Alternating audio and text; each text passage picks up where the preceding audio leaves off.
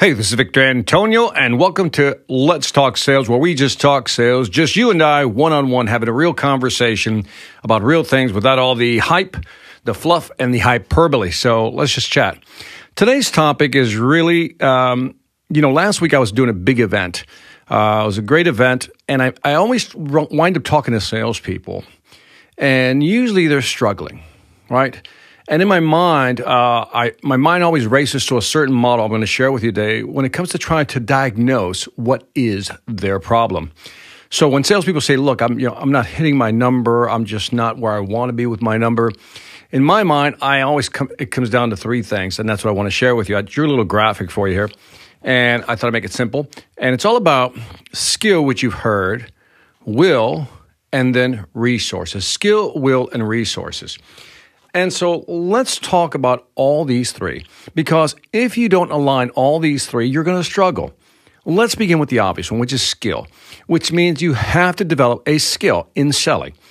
Now, when we talk about selling, usually the initial reaction is, you know, Victor, I don't like to sell. You know, I don't like to pressure people. And that's the model a lot of people have in their head.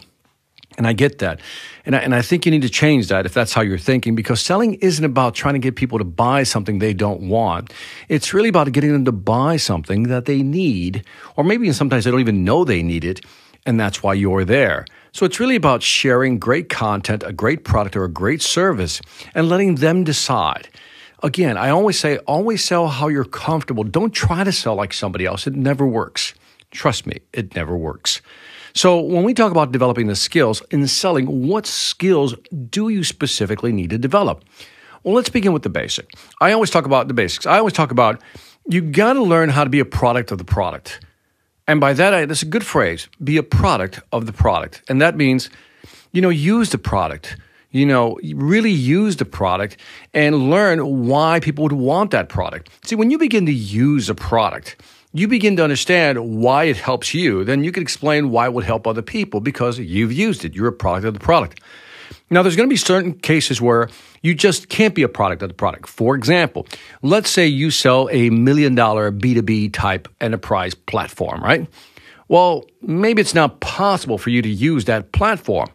Well, another way to get the information, to be a product of the product, so to speak, is to speak to customers who are actually using it and then ask them, why do you like the product? How is it helping you? How is it really helping your business grow or scale? And really understanding their perspective, taking their point of view, their P O V, will allow you to really talk about the product, even though you're not a product of the product. But again, if we don't empathize with our customers, really try to understand what it is they need, we'll always struggle in selling. Whether you're selling a suit, you know, you're selling clothing, or whether you're selling a high-tech piece of equipment, understanding why somebody would want your product or service is necessary and essential. So part of the skill set is kind of the soft part of the skill set is the empathy piece. Now, the tangible skills are you need to talk about the product. You need to understand the specifications of the product, right? Details, why it's different, being able to differentiate it from one from the other. And taking time to understand a product and their differentiation specs is what makes you a better salesperson. If you don't know the product, you're going to struggle in selling it because customers are going to ask you questions and you have to be prepared to answer those questions. That leads us to another skill that most people don't talk about, which is role-playing. Look, one of the things I used to do when I first started in selling, I sold a lot of technology products, and there's so many tough questions that you're going to get from customers that's scary. So what we would do is we would practice like frequently asked questions, right, F A Qs. And that means I would sit in the room with the top engineer, and he would just bombard me with questions. And sometimes they were real subtle questions, like really tricky questions.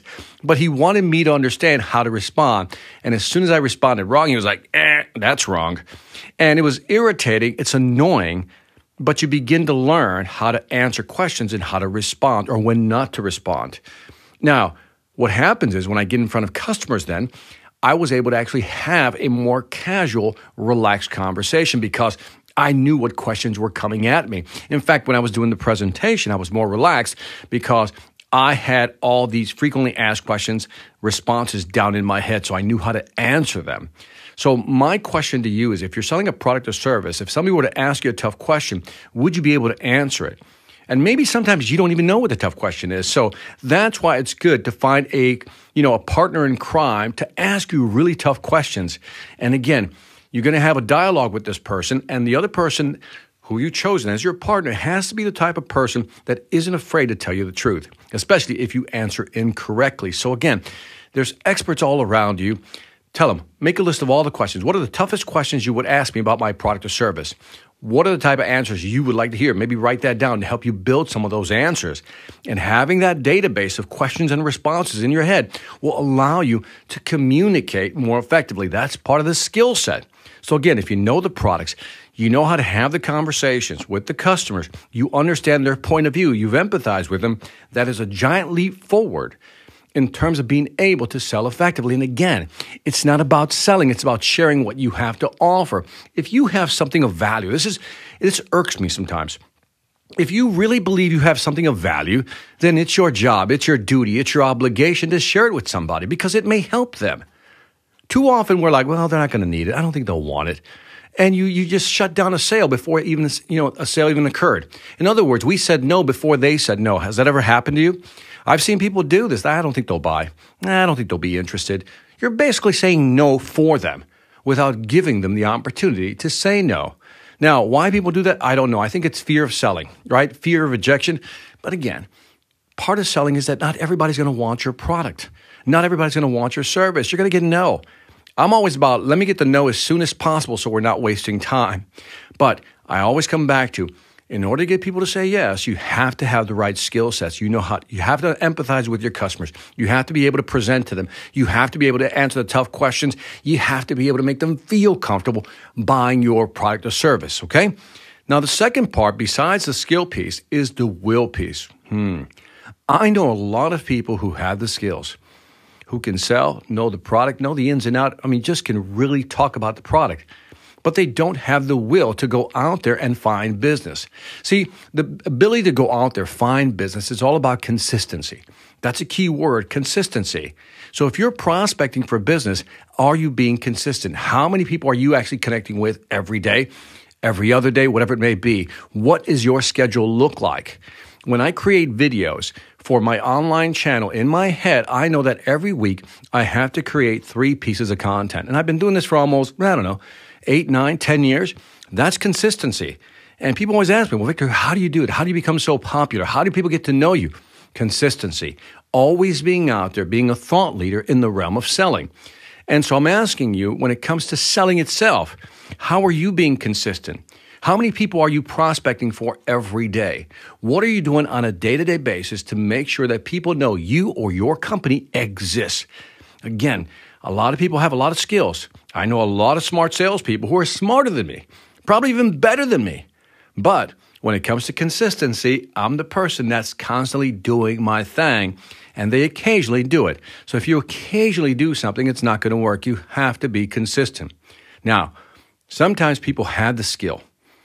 They have the will to want to do something, but then they lack the resources.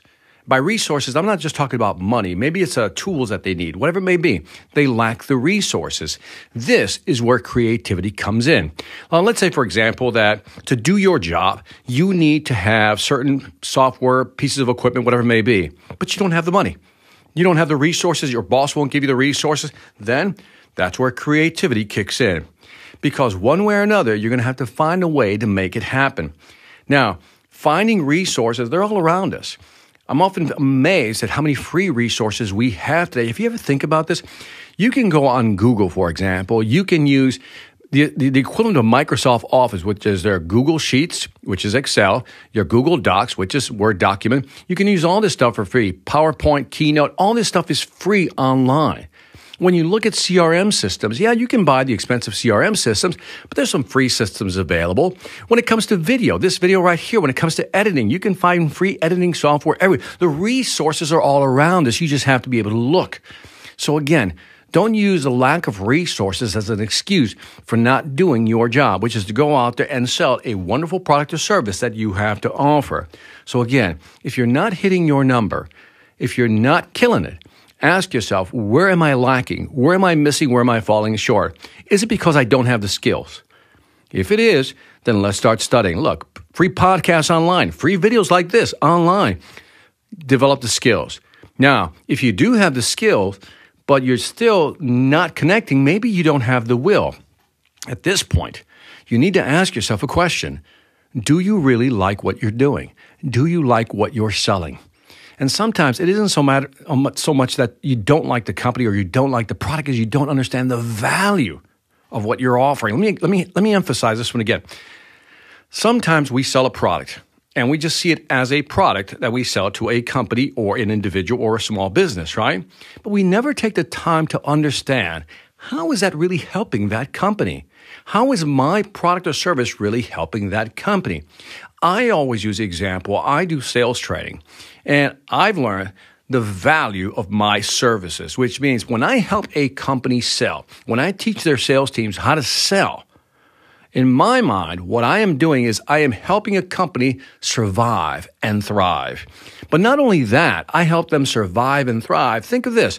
Every salesperson in that organization probably has a family, maybe two or three people. Because that salesperson was taught to sell by me, they're successful, they're making more money, they can actually support their family. This is a beautiful thing. When you look at selling from that perspective, you begin to see that I don't just offer sales training, I help companies grow and I help individuals with their family and maybe even help their kids go to college. You know what I mean? Find reasons that may give you that will to want to sell. Don't just do it for the money. Money's good.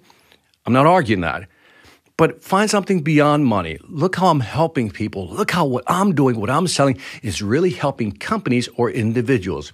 Last, if you have the skill and you have the will, find the resources to become more effective. Maybe you have the resources, but maybe you need to become more efficient in how you do what you do. So go ahead and do that as well. Look for the resources, the tools, they're all around us that you need to sell more effectively.